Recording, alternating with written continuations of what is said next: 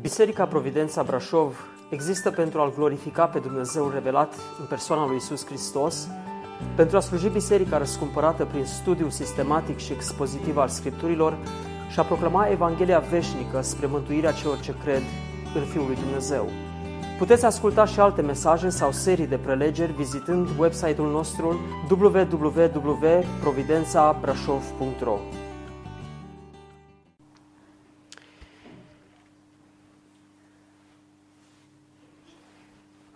Dragii mei, am urmărit de o bună bucată de vreme uh, viața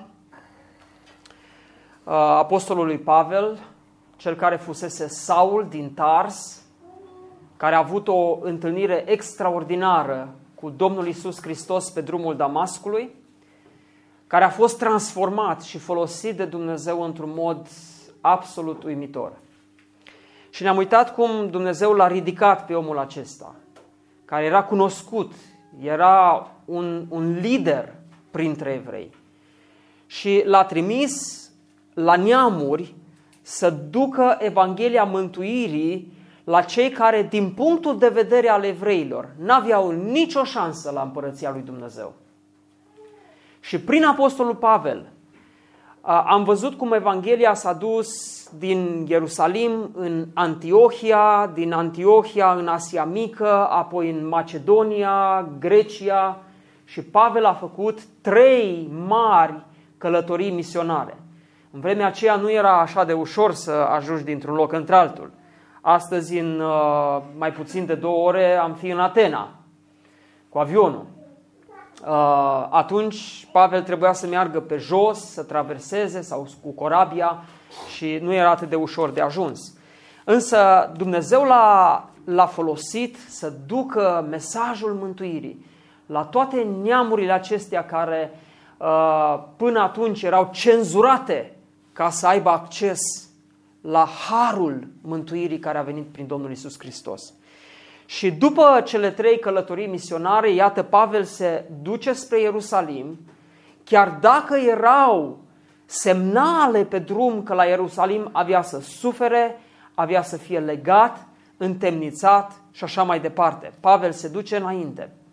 Și ajuns la Ierusalim, acolo am aflat în uh, dățile trecute, prin diverse circumstanțe, intrând în templu, fiind suspectat că a luat pe cineva dintre neamuri, Evreii au sărit peste el, iudeii l-au luat, l-au uh, linșat și a trebuit să Dumnezeu a folosit forțele romane, forțele de ordine care erau în Ierusalim și care erau stăpânii lumii în vremea aceea să vină să-l ia pe Pavel din mijlocul lor. În prima lor intervenție, Pavel a avut șansa să se adreseze poporului din Ierusalim, întrucât Uh, s-a adresat capitanului în limba greacă. Acest uh, capitan roman, acest uh, oficial roman, i-a dat voie să vorbească norodului și a vorbit, însă pe măsură ce vorbea și în special când a ajuns în momentul în care le-a spus că Dumnezeu i-a zis nu vor evrei să primească cuvântul, du-te la neamuri. Și când au auzit evreii de neamuri, parcă ar fi turnat acid peste ei. Și imediat s-au răsculat și au început să strige, ia de pe pământ un astfel de om, nu este vrednic să trăiască. Și în mijlocul uh, uh, convulsiei care era acolo, uh, capitanul îl ia și îl duce în fortăreața Antonia, care era în Ierusalim, la ceva distanță de templu, nu foarte mare, și acolo, sub gardă romană, Uh, l-au, l-au păzit. Și acum acest uh, oficial roman voia să afle realmente pentru ce este acuzat.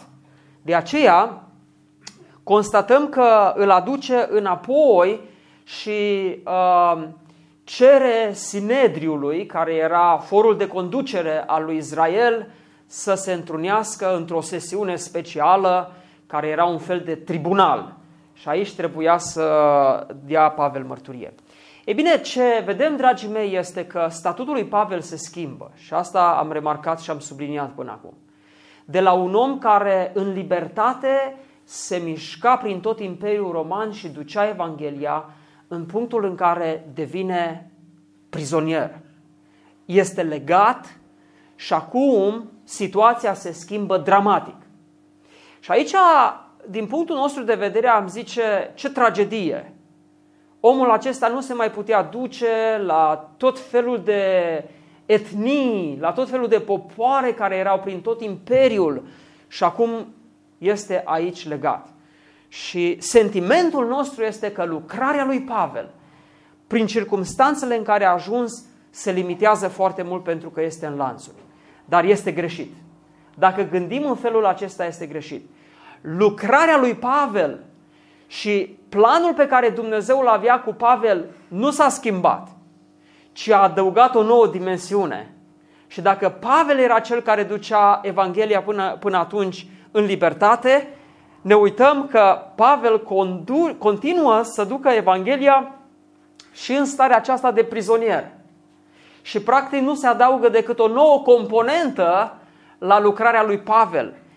Uh, citiți și vedeți că Pavel nu se plânge deloc, uh, nu este uh, speriat că a ajuns în, în situația aceasta, din potrivă, având descoperire din partea lui Dumnezeu, el se duce înainte să-și împlinească bine lucrarea. Cu toții cunoaștem viața și mărturia fratelui nostru Richard Wurbrand, care este cu Domnul Isus Hristos în veșnicie. Și dacă facem o analiză a proporției vieții lui, cât a fost în libertate, cât a fost în închisoare, am zice 14 ani în închisoare. Ce pierdere, ce risipă! Nu putea Dumnezeu să-l lase în libertate și 14 ani să-l folosească într-un mod extraordinar? Dacă Dumnezeu îl lăsa în libertate, probabil niciunul dintre noi n-ar mai fi zis astăzi Fratele Richard Wurbrand spunea asta când era în închisoare. Există, dragii mei, situații în viața noastră când uh, lucrurile parcă se schimbă. Și am zice, uh, nu mai pot face ce am făcut. Și ah, ce aș fi vrut eu să am, să fiu în vremurile acelea. Da? Ca studenți aveți o condiție, da? Și e o libertate, și o pun în ghilimele, da? o libertate care o aveți. Lucrurile după aceea se schimbă. Uh, aveți un loc de muncă, da? Uh, Viorel are un loc de muncă acum. Nu mai are libertatea care o avea înainte.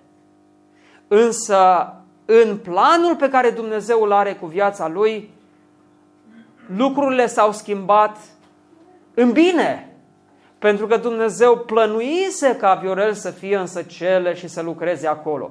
Se adaugă o nouă componentă lucrării. Da?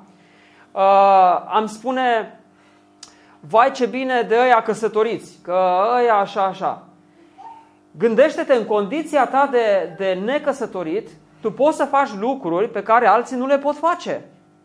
Și gândește-te în această condiție că ești în planul lui Dumnezeu și Dumnezeu te folosește în condiția aceasta pentru împlinirea planului său.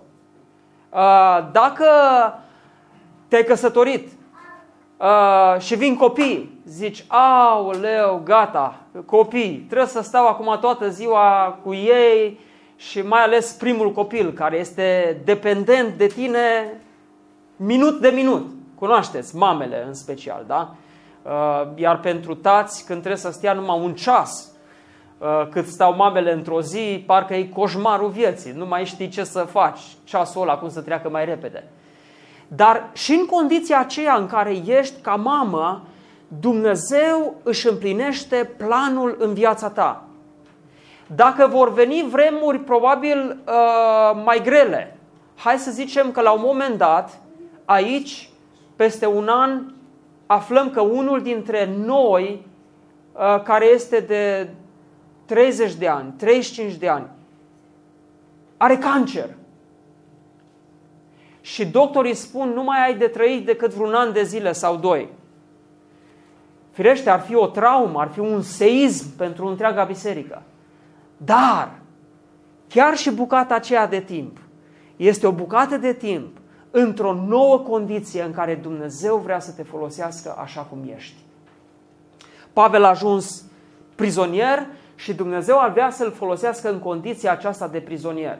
Și dacă vă aduceți aminte, v-am spus povestea acelui păstor care a slujit mulți ani de zile într-o biserică, când a ajuns de ani, la anii bătrâneții, uh, s-a dus la doctor odată, a aflat că are cancer și mai are un an de zile de trăit. Și biserica a zis, hai să-i facem fratelui nostru o donație, să meargă să vadă și el lumea. Toți anii ăștia nu s-a dus în niciun concediu. Și i-au cumpărat un bilet pe vapor, croazieră. Uh, reacția acelui păstor a fost una de surprindere. Cum ați putut face lucrul acesta? Și el a spus așa, 40 de ani am stat și v-am învățat cum să trăiți, mai am un an de zile să vă învăț cum să muriți. Și într-un an de zile el și-a făcut lucrarea, chiar dacă situația lui a fost diferită, chiar dacă condiția lui a fost diferită și timpul și viața lui era limitată. Aici îl găsim pe Pavel. În condiția aceasta se schimbă lucrurile, mult nu mai are de trăit pentru că de aici înainte doar câțiva ani de zile în care este prizonier, prizonier al Romei și Dumnezeu îl folosește într-un mod extraordinar, că până în ziua de astăzi noi ne uităm și citim cuvintele lui Pavel scrise din această condiție de prizonier. Aceasta este prima lecție pe care aș vrea să o învățăm astăzi. Oriunde ai fi și în orice condiție, îți poți împlini chemarea ce o ai. Și să nu fii descurajat. Din potrivă, să te uiți la situația în care ești, în situația în care te afli și să vezi cum poți să-L slujesc mai bine pe Dumnezeu. Nu este oare diferită atitudinea aceasta decât să te tot lamentezi și să zici Aoleu, nu sunt așa ca ceilalți, nu am ce au ceilalți sau eu sunt bolnav. Dumnezeu folosește uneori oameni bolnavi mult mai bine decât oameni sănătoși. Oameni care au pierdut un copil, Dumnezeu îi folosește prin experiența lor să întărească pe mulți alții în umblarea lor cu Dumnezeu. De aceea, haideți să nu fim descurajați, dragii mei, ci să ne uităm la situarea noastră, la amplasarea noastră în viață, în locul în care suntem și să vedem oportunitățile pe care Dumnezeu le pune înaintea noastră pentru a împlini planul Lui. Modul în care aș vrea să abordăm textul din această dimineață este unul mai diferit de ce suntem obișnuiți. M-am tot gândit și m-am tot străduit să, să-i dau o structură, o aranjare și ieri spuneam soției mele, n-am găsit niciuna. Și uitându-mă în text am văzut că există ceva. Foarte, foarte interesant că în această înfățișare în tribunalul evreiesc, Pavel nu vorbește foarte mult. În comparație cu Ștefan, care a fost și el în aceeași situație și deja începem să ne obișnuim cu sala asta de tribunal, uh, am mai intrat în ea de câteva ori și cu Petru și cu Ștefan și iată acum intrăm cu Pavel. Uh, Domnul Isus fusese în situația aceasta, deja uh, ne obișnuim. Dar nu ne obișnuim ca și politicienii care din de la Parlament, după ce dau legi, să ducă după, mia, după amiază, au proces. Și uite așa, toată săptămâna sunt între Parlament și proces. Au pe cap vreo 5 dosare, 6 dosare. Și ei se duc și dau legi pentru popor, ei sunt legiuitorii, și după masa sau în alt ceas din zi se duc să dea socoteală pentru învârtelile care le-au făcut, uh, folosind legile pe care ei le-au dat. Da? Noi nu intrăm în sala aceasta cu obișnuința aceasta. Uh, Pavel însă era într-o condiție diferită. Nu era un năstase sau un becali sau știu eu ce. El suferea pentru Evanghelie. Și Dumnezeu să ne ajute ca dacă va fi vreodată să intrăm într-un tribunal, să intrăm pentru Evanghelie. Nu pentru altceva. Nu pentru pământul, nu că nu i-am plătit taxele sau ci să fim acolo pentru mărturia Evangheliei. Deci Pavel nu vorbește mult, sunt doar patru afirmații pe care le face. Prima afirmație spune, eu am viețuit cu toată curăția cugetului meu înaintea lui Dumnezeu. Reacția este că preotul, marele preot Anania poruncește să-l lovească. Pavel reacționează și zice, te va bate Dumnezeu, părete vănuit. Tu stai și mă judeci după lege și poruncești să mă lovească împotriva legii. Asta este a doua afirmație. A treia afirmație este, n-am știut că este marele preot când este apostrofat, că vorbește urât cu marele preot. Și a patra afirmație zice, eu sunt fariseu și din pricina învierii din morți sunt dat în judecată. Deci sunt patru afirmații și aș vrea să le luăm pe rând, să ne uităm la fiecare din aceste afirmații și uh, să învățăm câteva lucruri din, din, ce, din ce ne spune cuvântul. Așadar, Pavel este adus înaintea soborului. Este pus acolo înainte și el este cel care vorbește primul. Și uh, vorbește într-un mod respectuos, le spune fraților, spune versetul întâi că Pavel s-a uitat țintă la sobor. S-a uitat țintă la sobor.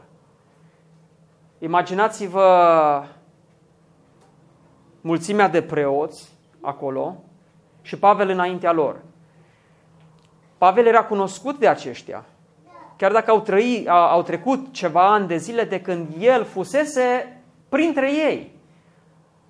Colegi de-ai lui, din vremea în care el era student al lui Gamaliel, erau în soborul acesta de preoți.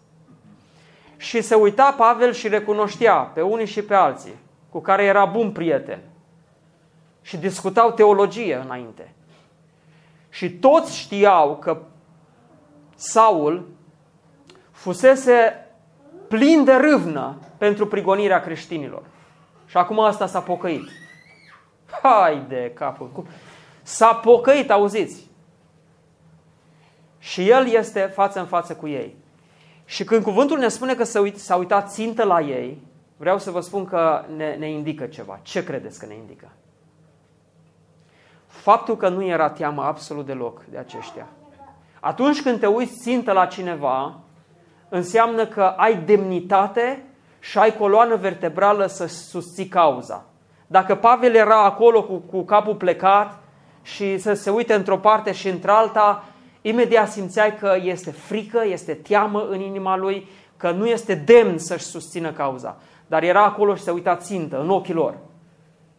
Și mă gândeam la situația asta și parcă vedeam, știți, uh, când urmează un meci de box și îi aduc pe cei doi competitori uh, să-i cântărească și ați văzut uh, scena, ați văzut? Îi pun față în față și amândoi așa, se uită așa, ochi în ochi, așa, față în față, unul la altul și parcă își comunică, încearcă să intimideze pe ceilalți. Firește, soborul acesta de preoți când era uh, adunat cu toții acolo și se uitau toți la Pavel, nu te-ai simțit intimidat? Dacă ai fi în locul acela, nu te-ai simțit intimidat? Dar spune cuvântul că Pavel s-a uitat țintă la ei, așa se uita în ochii lor, la fiecare. Și arăta că nu este intimidat. El era acolo pentru o cauză mult mai mare decât cauzele astea mărunte ale oamenilor. Atunci când suferi pentru o cauză măruntă, poate să-ți fie frică. Să-ți fie frică că pierzi niște bani, să-ți fie frică că pierzi casa, că te-a dat cineva în tribunal, că nu e a ta sau știu eu ce, să împarți, să... Dar atunci când suferi pentru Evanghelie, dragul meu, să nu-ți fie frică niciodată. Dacă vom ajunge vreodată, și e foarte probabil ca unii dintre noi în generația aceasta să ajungem să dăm mărturie a Evangheliei în tribunale, să nu ne fie frică, să ne uităm țintă la ei. Cum am mai învățat într-o altă situație, uită-te țintă la gloată, nu-ți fie frică de mulțime, nu-ți fie frică, frică de gloată. Și Pavel se uită țintă la ei și spune fraților, îi cunoștea, se adresează așa într-un mod mai uh, familiar cu ei, fraților, eu am viețuit cu toată curăția cugetului înaintea lui Dumnezeu până în ziua de astăzi. Acum, afirmația asta, dragii mei, nu este una așa care să o luăm ușor. Pavel face aici o afirmație grea. Să, să fii în fața unor oameni care uh, sunt socotiți cei mai tari în materie de spiritualitate și să zici, conștiința mea este curată până în ziua aceasta. Unii ar zice că Pavel ar fi exagerat. Dar Pavel stătea acolo și spune, vreți să mă judecați? Luați orice criteriu al legii lui Israel și al standardelor lui Israel și în fața acestor standarde și în fața ceea ce voi vreți să aduceți ca acuză înaintea mea, conștiința mea este curată. Și mi-aduc aminte că Domnul ne-a vorbit prin uh, fratele Bebe o perioadă, în mod repetat, să ai o conștiință curată. Să trăiești viața ta în așa fel încât conștiința să nu te mustre. Ce este conștiința? Ce este conștiința? Conștiința este arbitrul acțiunilor noastre. Înțelegeți? Ce face un arbitru pe terenul de fotbal? Când se întâmplă ceva în neregulă, fluieră. Un arbitru bun, nu unul care fluieră când nu trebuie, da? Fluieră și zice fault, cartonaj galben, cartonaj roșu. Ei, conștiința noastră este ca un arbitru care se uită la acțiunile noastre, la faptele noastre și când ceva nu este în regulă, fluieră. Și zice, nu-i bine. Te duci, mai faci câte o grafă, cartonajul galben. Aici e mai grav, da? Trăiești viața neorânduială, în ăsta cade unul în curvie, cartonaj roșu. E grav, da? Așa, așa lucrează conștiința. Este instanța care judecă, care analizează și judecă acțiunile noastre. Și de asta nu scapă nimeni.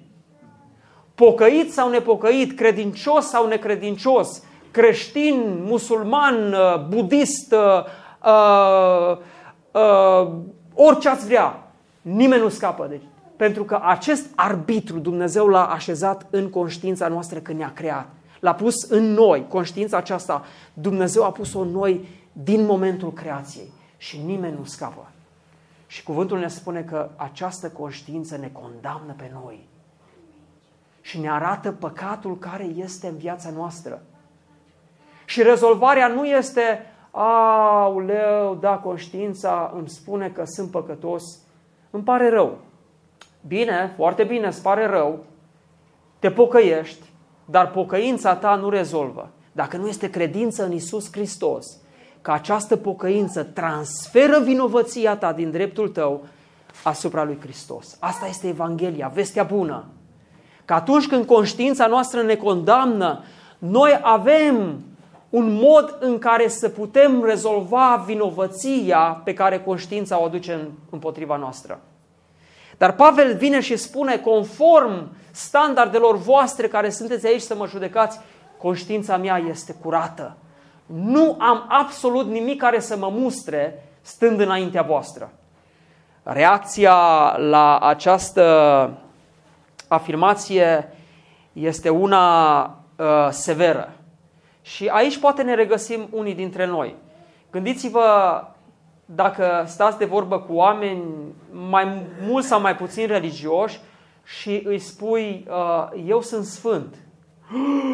Cum poți să afirmi așa ceva? Te pui tu lângă Sfântul Augustin, te pui tu lângă Sfânta Maria, te pui tu lângă Sfântul Petru și Pavel. Nu ți-e rușine așa? Ce te dai tu așa mare? Să vorbești tu despre tine că ești sfânt. Înțelegeți, da? S-au mântuit, da? Cum adică, cum poți tu pretinde? Asta este aroganță, domnule. Vedem, lasă stai așa, trudește-te, chinuie-te, dă în stânga și în dreapta, acumulează puncte și vom vedea acolo sus dacă ești sau nu ești mântuit. Vedeți, afirmații de genul acestea pentru unii care nu cunosc Evanghelia și nu cunosc mântuirea Domnului Isus Hristos sunt șocante. Și, și pentru cei care erau acolo în sobor, afirmația lui Pavel că a viețuit cu toată curăția cugetului înaintea lui Dumnezeu a fost o afirmație de, de sfidare, de aroganță. Așa au citit-o ei, așa au interpretat-o ei. La care marele preot Anania rapid zice, trage una! A poruncit să lovească peste gură și Pavel este lovit peste gură. Acum, când citim expresia aceasta că l-a lovit peste gură, probabil ne imaginăm că un aprod, aprozii erau soldații templului. După cum romanii aveau gărzile lor și preoții care erau în templu aveau gărzile lor, după cum papa are garda elvețiană, da? Deci acolo la Vatican îi vedeți cu săbii, cu securi așa în mână și probabil și pistoale. Știu eu. Uh, ăștia aveau garda lor de numită aprozi. Și marele preot a poruncit unuia dintre aprozi să lovească și ne imaginăm că s-ar fi întors și ar fi tras o palmă. Cuvântul grecesc nu este unul de natură să înțelegem că a fost doar o palmă. Probabil a fost ceva și soldații aia erau bine echipați și probabil aveau niște părți din fier așa și probabil unul dintre soldați ce a făcut a fost că l-a lovit cu toată forța în față și cine știe probabil a izbucnit sângele. Însă Pavel uh, reacționează imediat da? și face a doua afirmație. Acum, uh, cum cum să vedem noi? Deci marele preot poruncește să lovească. Ăsta era un proces în care trebuiau să vină argumente. Nu ați văzut vreodată într-un proces uh, să stea judecătorul acolo și să face o afirmație și să zică polițistul, uite, trage una. Nu e normal. Într-o sală de judecată nu te bați. Într-o sală de judecată rezolvi o cauză, o, o cauză sau vezi dacă este vinovat sau nu. Și când e vinovat, atunci după ce e vinovat zici leagă-l, bate-l, rupe-l și așa mai departe. Nu. Și aici marele preot își pierde cumpărul imediat și spontan zice loviți-l. Uh, ar fi surprinzător dacă n-am ști prea mult cine era Anania.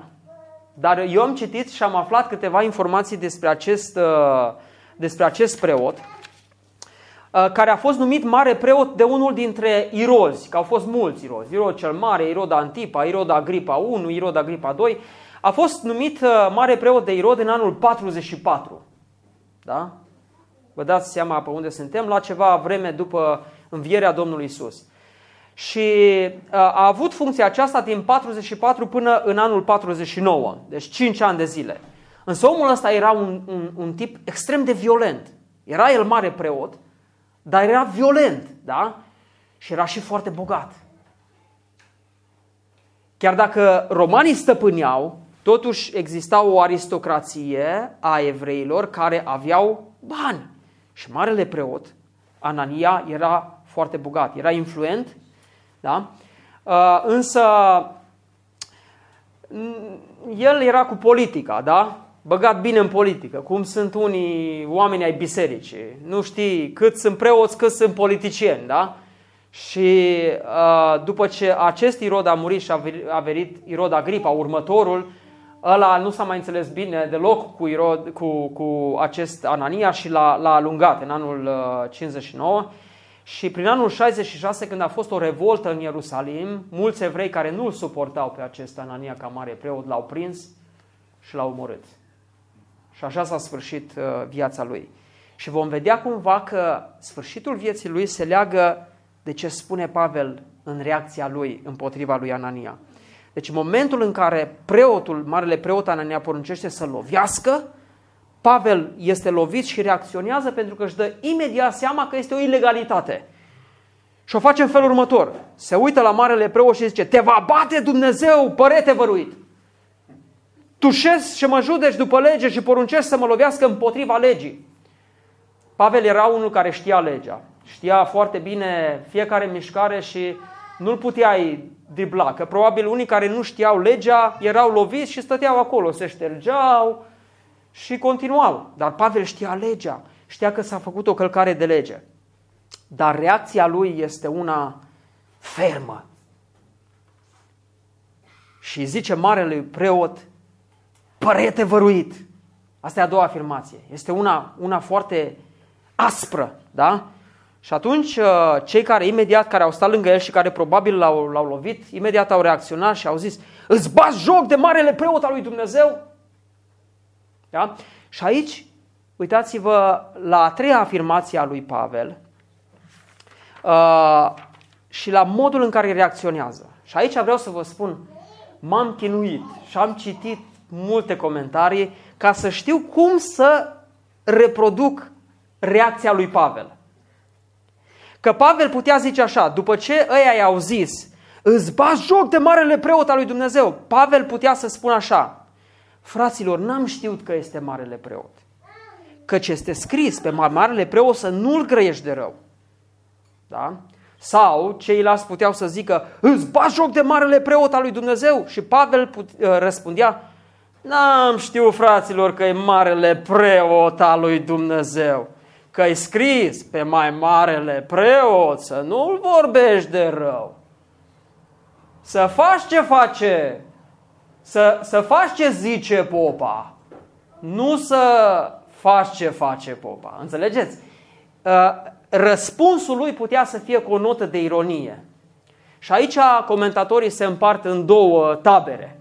Unii care zic Pavel a fost ironic și Pavel pentru că a văzut situația aia de nedreptate și care nu dădea doi bani pe marele preot, a reacționat cu o ironie zicând, hă, hă, auzi, marele preot, n-am știut că e marele preot. Că zice Scriptura să nu-l vorbești de rău pe marele preot. Da? Și putea avea această notă de, de ironie. Sau reacția lui putea să fie una... Se poate opri căldura, că e foarte cald. Da. Ah, ok. Uh, și reacția lui putea să fie una în care să-și fi dat seama că a făcut o gafă, neștiind dacă este sau nu este marele preot. Și aici sunt argumente și de o parte și de alta. Bune argumente. Și până am studiat textul ăsta acum, în timpul ăsta, eu am fost convins că Pavel a fost ironic. Și foarte convins și dădeam multe argumente. Uh, unii ziceau, chiar nu știa că era mare, pre, mare preot. Și, în general, răspunsul meu a fi, cum să nu știi, domnule, că e marele preot? Adică, cum, cum aș zice, uh, m-aș duce undeva în Parlament și vorbește președintele Băsescu și eu o să zic ceva și să zic, n-am știut că e președintele Băsescu. Să fim serioși. Deci, uh, o, o marele preot era ca președintele, era cunoscut de toți evrei. Acum e adevărat că Pavel avusese o lipsă mare din Ierusalim. El n-a fost acolo să-l vadă pe marele preot și ei n-aveau televizor cu antena 1, cu Pro TV, cu realitatea ca să apeși pe buton și să vezi cine e marele preot. Deci când a ajuns probabil acolo, el nici nu știa bine cum arată marele preot. Deci este un argument bun. Un al doilea, un al doilea argument că într-adevăr Pavel nu știa că ar fi fost marele preot era vederea lui slabă. Știți că avea probleme cu ochii. Și cei din Galatia zice, băi, i-am, i-am fi, ne-am fi smuls noi ochii să-i dăm lui ca să se vadă bine. Și Pavel probabil n-a văzut bine, era hărmălaia aceea care era acolo, probabil n-a văzut într-adevăr cine a zis, lovește-l, și a reacționat în felul acesta. Îți bați joc de marele preot al lui Dumnezeu. Și vreau să vă spun, uh, contextul de aici m-a făcut să înțeleg că totuși Pavel și-a dat seama că a făcut o greșeală. Uh, pentru că Pavel nu era în contextul nostru românesc. Ca să zici cum zicem noi, fă ce zice popa, nu face ce face popa. Cu ironiile astea pe care noi le folosim adesea, într-un fel sau altul, chiar și la adresa președintelui și acolo era o lege foarte, foarte serioasă. Era o lege care era marcată de Dumnezeu în cartea legii. În cartea Exodului, în capitolul 22, uh, dacă ne ducem să citim, uh, versetul 28, iată ce spune cuvântul. Să nu hulești pe Dumnezeu. Și vedeți în ce context este pusă porunca aceasta. Să nu hulești pe Dumnezeu și să nu blestem pe mai marele poporului tău. Și Pavel a blestemat aici. Și blestemul s-a împlinit de fapt, că într-adevăr Dumnezeu l-a, l-a lovit pe Anania exact cum a spus Pavel. Era un fel de blestem profetic aici. Dar Pavel a greșit. Și într-un fel, dragii mei, mă bucur, vă spun sincer, mă bucur că a greșit. Că în general noi avem tendința să ne uităm la acești oameni ai lui Dumnezeu ca fiind pe un piedestal de neatins. În bisericile istorice tradiționale au fost uh, canonizați și uh, exilați, a zice excomunicați din rândul oamenilor. puși în rândul sfinților și de neatins. Da? Uh, și cu condiția de mijlocitor și așa mai departe. Dar aici ne uităm și vedem pe Pavel ca noi. Exact ca și noi, dragii mei. Dacă cineva te, te lovește pe nedrept, care este prima ta reacție? Nu este să te scuturi de praf și să te întorci la el și să întorci celălalt obraz, nu? În firescul nostru este să reacționăm imediat. Ce faci, domnule? Noi, păi, șoferi, ia gândiți-vă, dacă unul ne taie cale, tit, bă, ce faci de, de, de, și comentăm așa și mi s-a întâmplat odată să fiu în, în București cu un american și ăsta continuu, continuu, comenta așa când era. Bă, uite la Uite așa, tot mergea cu mașina și tot timpul comenta, comenta, comenta. Da? Reacționăm imediat, da? Și Pavel aici a reacționat spontan și nu știm foarte bine toate detaliile de ce a spus el, uh, uh, adică cum că n-a recunoscut pe marele preot, dar îl credem pe cuvânt. Dacă el spune, nu, n-am știut că este marele preot, căci este scris pe mai marele norodului să nu-l grăiești de rău. Și Pavel acolo reacționează imediat și nu se apără. Ce putea face Pavel? Putea să spună imediat, da, da, înțeleg că este marele preot, dar uitați-vă ce face. Nu vedeți și voi că mă, mă lovește împotriva legii? Stă pe scaunul de domnie, de, de judecată și poruncește împotriva legilor pe care trebuie să le respecte să mă lovească? Deci putea să se folosească de situația aceasta să-și justifice greșeala. Și aici ne vedem din nou pe noi, dragii mei. În situații în care e adevărat, facem o greșeală din cauza altuia. Da? Și noi nu suntem capabili să zicem, da, domnule, am greșit și să ne luăm numai partea noastră de vină, cerându-ne iertare și recunoscând greșeala noastră, de regulă noi încercăm să ne justificăm greșeala noastră din cauza celuilalt. Așa facem? Așa facem. Tendința noastră este să zicem, din cauza ta am zis ce am zis. Tu m-ai făcut să fac asta. Tu m-ai provocat. Tu ai zis prima dată așa și așa și de aia am zis eu așa și așa, apoi tu ai zis așa și eu am zis așa. Înțelegeți? Tot timpul intenția aceasta de a ne disculpa de vina noastră, care este o greșeală. Și Pavel a greșit și îmi place că reacționează imediat și spune, da, am greșit, n-am știut, pentru că este scris. Și aduce, aduce cuvântul legii, cunoștea legea foarte bine, vedeți? Nu era acolo uh, în necunoștință de, de cauză și a știu foarte bine. Și aici, dragii mei, eu cred că trebuie să mai învățăm ceva. Atunci când faci o greșeală și îți dai seama că ești în situația în care ai greșit, chiar dacă greșeala ta a fost generată de altcineva, cu cât recunoști mai repede, cu atât mai bine. Pentru că dacă nu ne recunoaștem greșeala, acolo deja este germenele păcatului și rămânând în situația și în situarea respectivă, să știți că este prilej pentru alte păcate. De aceea, înțelept este omul care imediat ce a greșit, nu stă și nu se baricadează și nu se blindează cu argumente, știind că a greșit. Chiar dacă greșeala a fost provocată de altcineva, și recunoaște și spune, da, am greșit. Și acolo este șansa extraordinară, mai ales în mediul nostru al credincioșilor, că atunci când zici, te rog să mă ierți, am greșit, am răspuns aspru, uh, am reacționat cum nu trebuie, să vezi imediat că celălalt zice, te rog să mă ierți, eu te-am provocat. Înțelegeți? Dacă, dacă avem tăria asta de caracter, și asta îmi place la Pavel, să văd tăria de caracter de a-și recunoaște greșeala. Și nu numai că eu am ceva cu Octav și mă duc și îi spun Octav, uite, te-am jignit, e adevărat, uh, te rog să mă ierți. Situația asta era una publică. Și ce greu e să-ți ceri iertare public. Uh, așa, individual, mai merge cum mai merge, dar când, când ești public, să-ți ceri iertare la un grup de oameni, Nu este lucru ușor. Dar iată, Pavel are tăria de caracter să spună n-am știut că este marele preot, că, că este scris pe mai marele preot să nu-l grăiești de rău. Și uh, vedeți, uh, aici uh, probabil uh, ne amintim și de David, care avea multe motive să se răzbune pe Saul, ar fi fost întemeiat să-l și omoare, justificat, dar ce zice, ce zice David? Eu nu mă ating de unsul Domnului. Eu nu mă ating de unsul Domnului. Îl lasă în mâna lui Dumnezeu.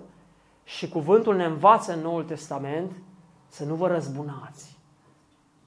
Că răzbunarea este a Domnului. Mai bine lasă situația provocată de celălalt în mâna lui Dumnezeu și Dumnezeu îl va judeca și îl va condamna sau îl va convinge de greșeala pe care el a făcut-o. Învățăm să nu ne răzbunăm singuri, ci să lăsăm răzbunarea în mâna Domnului. Și aici Pavel, într-adevăr, ne, ne dă o pildă, recunoaște că a greșit uh, și uh, are tăria aceasta de, de caracter să, să recunoască. Uh, dar este extraordinar să-l vedem, într-adevăr, pe Pavel aici, în situația aceasta, cu demnitate, ridicându-se și spunându-le acestora, am conștiința curată. Am conștiința curată. Și dacă ne uităm deja, am, am intrat puțin mai adânc în uh, mersul acestui proces, dar uh, și intenționat am mers puțin mai departe pentru a vedea că seamănă cu alte situații, cu alte procese. Da? Cu cine? Cu alt, ce alt proces seamănă? Cu al lui Ștefan, da? cu al Domnului Isus, regăsim elemente aproape identice, similare în procesul acesta cu procesul Domnului Isus. Dar similaritatea o văd mult mai mult cu situația în care a fost Martin Luther, marele reformator. Martin Luther a fost un, un călugăr um, catolic.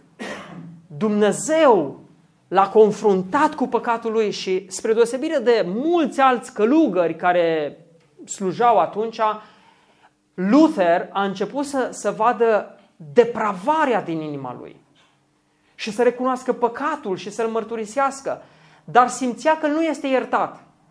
Până când, citind scripturile, a descoperit marea învățătură a faptului că noi nu ne justificăm condiția noastră înaintea lui Dumnezeu prin faptele noastre și prin strădanile noastre, ci prin credința în Hristos. Și credința este cea care îl face pe Dumnezeu să se uite și să ne declare drepți înaintea Lui. Și apoi să ne schimbe inima, să ne dea o inimă nouă și să ne dea o viață nouă. Și pentru Luther a fost o adevărată eliberare. Dar după ce a înțeles lucrul acesta, uh, mentorul său spiritual pe nume Staupitz îl trimite la Roma, pentru că vedea potențial în tânărul Luther. Și Luther se duce la Roma cu acea anticipație să, să fie lângă cei mai sfinți oameni de pe pământ. Și când a ajuns acolo la Roma și a intrat în Vatican, Vaticanul de pe vremea aceea, și s-a uitat de jur împrejur, a trăit același sentiment pe care l-a trăit Domnul Isus când a intrat în templu și a văzut acolo cum se schimbau bani, exchange offices acolo, moneda templului.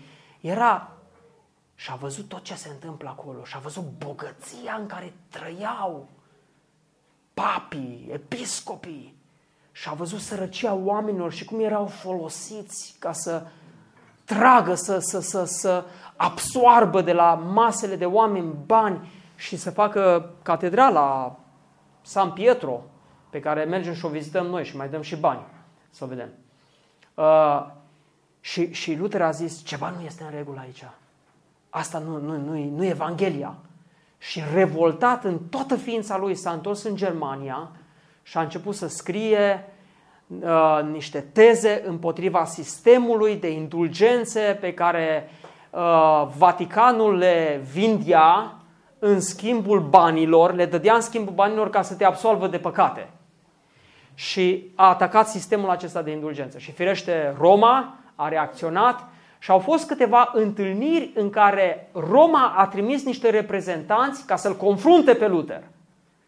Și la a treia întâlnire, la așa numita dietă din Worms, Luther a stat înaintea acestor reprezentanți ai bisericii care erau foarte deștepți, bine pregătiți în lege, știau foarte bine să, să argumenteze și la un moment dat l-au pus la colț. Oricât a încercat Luther să uh, rezolve elegant lucrurile, la urmă le-au zis, negi sau nu negi? Renegi tot ce ai scris și credința ta și tot ce răspândești tu sau nu. Și iată celebrul citat sau uh, reacția lui Martin Luther, care în engleză sună mult mai bine decât în limba română, Here I stand. Aici stau. Și el spune așa, până nu mă convingeți cu mărturia scripturilor și cu argumente și evidențe logice clare, conștiința mea este prizonieră cuvântului lui Dumnezeu. Nu pot să retractez și nu voi retracta nimic pentru că acționa împotriva conștiinței nu este nici drept și nici sigur. Nu pot face altceva. Here I stand. Aici rămân. Așa să mă ajute Dumnezeu. Și vreau să vă spun, dragii mei, în momentul în care, Pave, uh, în momentul în care Luther a, a spus cuvintele astea, știți ce a știut în inima lui? Sunt, sunt următorul după Ian Hus. Mă prăjesc ăștia. Deci în momentul în care a spus cuvintele astea, Luther a știut 100% că avea să fie ars pe rug de către uh, Biserica Romei. Asta a știut. Și pentru asta l admir. Că a avut tăria să stea acolo și să spună nu merg împotriva conștiinței mele. Putea merge. Putea. El era foarte abil ca să fi găsit niște modalități de ieșire. Dar și-a dat seama până la urmă că, ori, că nu mai este cazul să folosești abilitatea. Stătea acolo pentru Evanghelie, stătea acolo pentru Hristos și a spus, aici stau, nu mă mai mișc niciun milimetru. Puteți face orice, așa să mă ajute Dumnezeu. Admirabil. Și trebuie să învățăm din așa ceva, dragii mei. Trebuie să învățăm din, din tăria de caracter a unor oameni care au stat vertical și au zis, nu mă dau la o parte. Ce știu, știu, eu stau pe cuvântul lui Dumnezeu și aici rămân. Conștiința mea este roabă cuvântului lui Dumnezeu, este supusă cuvântului lui Dumnezeu. Și slavă Domnului că prințul elector al Saxoniei, Frederic, știind că ăia sunt pregătiți și ne vom uita de fapt la episodul următor în care evreii pregăteau o cursă pentru Pavel să-l prindă și un copil i-a anunțat pe oficialii romani și astfel l-au, l-au păzit să nu fie prins de evrei. La fel și Luther urma, în noaptea aceea urma să fie prins de către cei din Roma, dus la Roma și ars pe cu mare pompă. Dar uh, protectorul său, Frederic al Saxoniei, în timp ce Luther se întorcea singurel spre, spre casă, a trimis niște soldați, l-au legat, l-au prins și l-au dus uh, în altă parte la Wartburg. Și Dumnezeu l-a scăpat de, de rug, n-a, n-a, n-a fost ars pe rug. Dar, dragii mei, întorcându-ne la Pavel, vedem aici puterea lui Pavel, tăria de caracter să zică conștiința mea e curată. Este lovit, reacționează, greșește, și conștiința imediat îi spune ai greșit, imediat recunoaște. Și în final ne apropiem de încheiere. Pavel, după ce recunoaște greșeala aceasta, este ca jucătorul de fotbal care este în defensivă și la un moment dat reușește să dribleze pe câțiva, să intre pe contraatac și să înscrie golul. Cam în imaginea aceasta aș pune situația următoare. Ca și o echipă care stă, se apără, e acolo, se apără foarte bine, dar la un moment dat, pac, mingea merge înainte cumva și se înscrie golul. Pavel este foarte, foarte, foarte deștept aici. Și cineva spune așa de frumos, zice, e bine să fii pocăit. Dar dacă ești un pocăit deștept, ești și mai bine. da? Dacă ai și dimensiunea aceea a deșteptăciunii, și de fapt am traduce-o cu sintagma aceea, fiți blânzi ca porumbei și înțelepți ca șerpii. Da? Și asta Domnul Isus o spune. Fiți înțelepți ca șerpii și blânzi ca porumbei. Da? Și aici Pavel este blând ca un porumbel și înțelept ca un șarpe. Și imediat, știind că este o dispută în forul acesta de, de preoți de, uh, din sobor, Pavel se ridică și spune, fraților, eu sunt fariseu, fiu de fariseu și din pricina nădejdii în învierea morților sunt dat în judecată. Ce se întâmplă după aceea? Imediat ce a spus vorbele acestea, s-a stârnit o neînțelegere între farisei și saduchei. Adunarea s-a dezbinat că saducheii nu cred nici în înger, nici în înviere, nici în nimic și fariseii cred. De aceea uitați-vă uh, că am văzut în fapte 15 că acolo erau farisei care fusese reconvertiți. De ce? Că ea credeau în înviere. Foarte greu îl aduceai pe un saducheu la credință spunându-i că Hristos a înviat din morți, că ăsta nu credea în înviere. Da? În forul acesta, în Sinedriu, fariseii erau uh, supranaturaliști, credeau în, în, în înger, credeau în înviere, credeau într-o lume viitoare. Saducheii erau raționaliști. Ei, la mormânt se termină totul. Ți-ai pus crucea, ți-ai astupat groapa. Asta era deviza lor. Da? Și era conflictul acesta. Și când Pavel a aruncat piatra asta, știți vorba românească, uh, un prost aruncă o piatră în râu și 10 deștepți nu o pot scoate. uh, nu era chiar cazul lui Pavel, dar uh, aș, aș folosi poate, poate alte imagine, că am zis că se uitau țintă la el. Imaginați-vă pe Pavel ca și cum ar sta înaintea unei haite de lupi, care mulți se apropie de el, mărâind așa. Și e privirea aceea țintă la, la haita asta mare, care e gata să sară pe el să-l devoreze. Și foarte liniștit, în timp ce stă și se uită atent la el, Pavel ar băga mâna în buzunar și are o bucată de carne acolo. Și o ia și o aruncă în mijlocul lor. Și toți lupii ăștia, o sar unii pe alții, se mușcă, se rupă. Și Pavel pleacă de acolo liniștit, calm, a știut cum să schimbe situația. Foarte deștept. Un pocăit deștept. Și cărturarii, uitați-vă, uitați-vă la farisei, până unde merg, se ridică în picioare, o ceartă aprinsă. Și farisei ăștia care îl urau de moarte pe Pavel, imediat, din situația aceasta zic, noi nu găsim nicio vină în omul acesta. Dacă i-a vorbit vreun duh sau vreun înger. Puteți să vedeți schimbarea asta de situație. Dumnezeu lucrează câteodată într-un mod extraordinar, dragii mei, extraordinar. Și noi ce trebuie să facem este să ne uităm spre Domnul. Și în mod repetat, cuvântul ne spune că vor fi situații în care va trebui să dăm mărturie pentru Evanghelie. Și știți ce apare întotdeauna acolo? Nu vă temeți. Să nu vă fie teamă. Duhul vă va da ce trebuie să spuneți chiar în ceasul acela. Și chiar în ceasul acela Pavel vine cu această afirmație care dezbină adunarea, capitanul văzând că Pavel uh, riscă să fie luat și rupt în bucăți de ei, poruncește să, să-l smulgă din mijlocul lor și să-l ducă din nou în cetățuie. Și cam cu asta se, se, se termină acest uh, uh, prim proces pe care îl are Pavel. De aici înainte ne vom uita la proces după proces și îl vom vedea pe Pavel în această condiție de legat, dar cu o mărturie a Evangheliei extraordinară. Dar aș vrea să închei cu încă un lucru care sper să ne fie de mare folos. Spune cuvântul, în noaptea următoare Domnul s-a arătat lui Pavel și a zis, îndrăznește, Pavele, Căci după cum ai mărturisit despre mine în Ierusalim, tot așa trebuie să mărturisești și în Roma.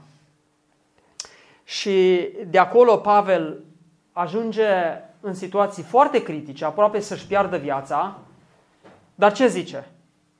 L-a mușcat o năpârcă, a luat-o, a aruncat-o, rapid. S-a șters, nici n-a trebuit să zică vaccin, vaccin, ajutați-mă, tăieți-mă, suge sângele, nimic, a stat liniștit. De ce? Pentru că Domnul i-a zis că va ajunge la Roma.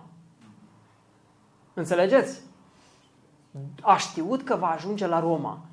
Și circumstanțele și situațiile din viață cu care s-a confruntat nu l-au speriat și nu l-au doborât. Pentru că era o promisiune pe care Pavel stătea foarte ferm. Și știa și cu naufragiu în care a intrat în timp ce mergeau spre Roma, Pavel a știut totdeauna, eu nu voi pierde viața că trebuie să ajung la Roma.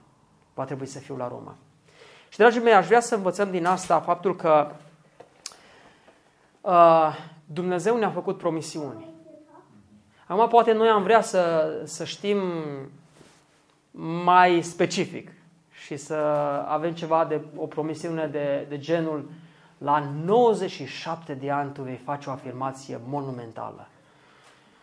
O, oh, ce bine, am stat liniștit, până la 97 de ani n-am mai uh, sta așa cu frică în, în inimă.